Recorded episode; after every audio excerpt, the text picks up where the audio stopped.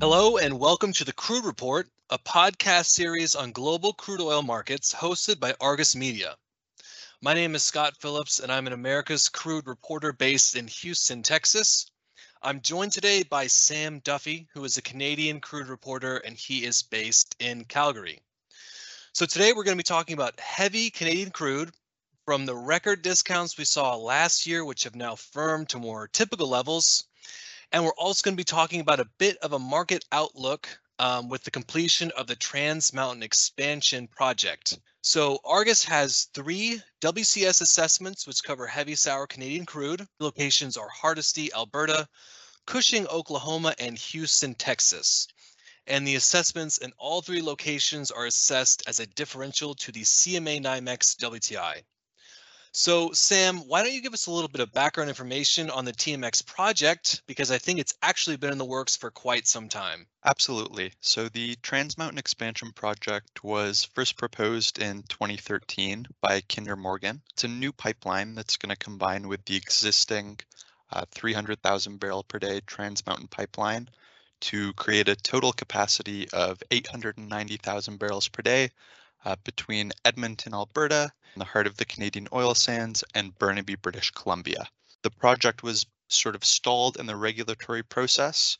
So in 2018, Kinder Morgan voted after a 29 month review was nullified by a court of appeal uh, to sell the pipeline to the federal government for, for 4.5 billion Canadian dollars. Um, the government has the intention of finishing the line and making sure it's operational, and then they plan to divest. They plan to sell the line. Um, right now, we're hearing that the line is 82% complete. Uh, it should be operational in the first quarter of 2024, um, and we're expecting line fill of 4.4 million barrels to start about a month before it becomes fully operational. But in this time, the cost for the line has ballooned from Kinder Morgan's original estimate of 7.4 billion to a total cost of 30.9 billion Canadian dollars.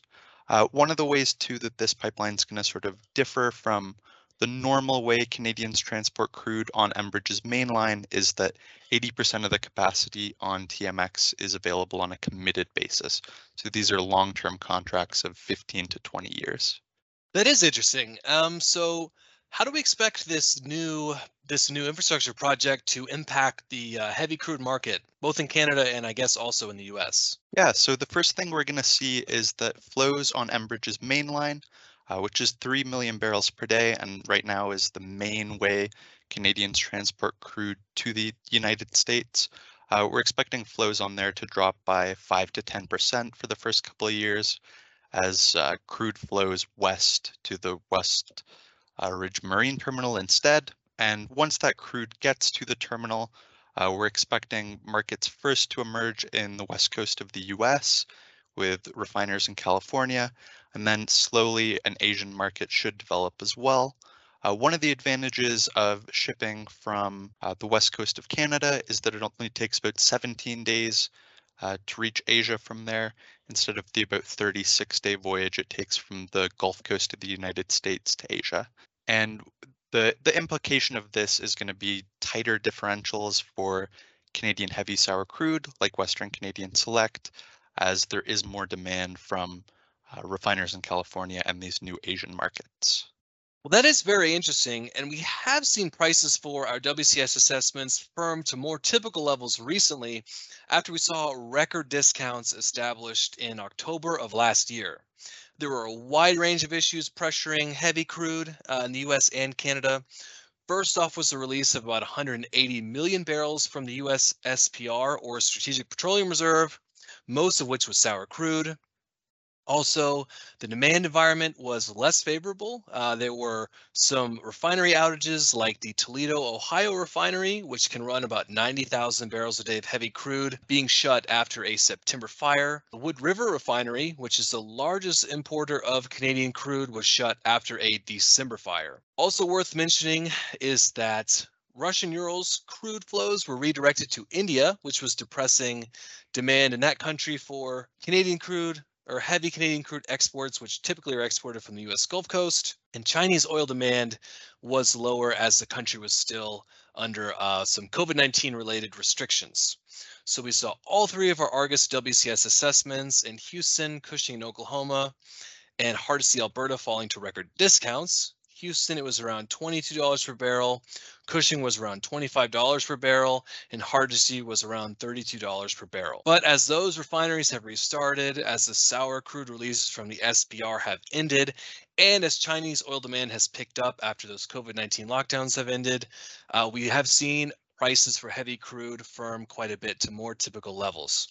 So most recently, uh, WCS in Houston was about a $5.30 per barrel discount. Cushing was $6.50 per barrel discount.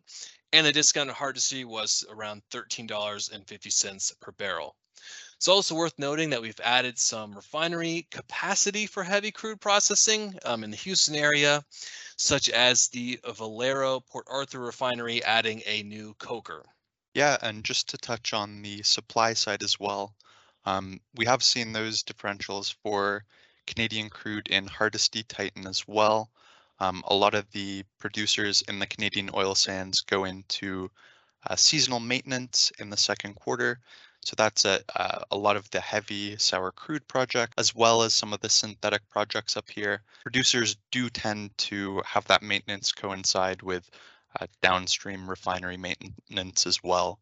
Um, so that would be something on the supply side, also tightening those differentials. So we have covered a lot of information here today. And listeners, if you're in need of more in-depth daily coverage of America's crude oil markets, consider subscribing to Argus America's Crude. That's where you'll find daily price info for the WCS assessments in all three locations, as well as other pipeline assessments like the WTI Houston assessment, and it's where you're going to find more insights and more analysis on infrastructure projects like TMX. Thanks for tuning in, and we look forward to you joining us on the next episode of the Crude Report.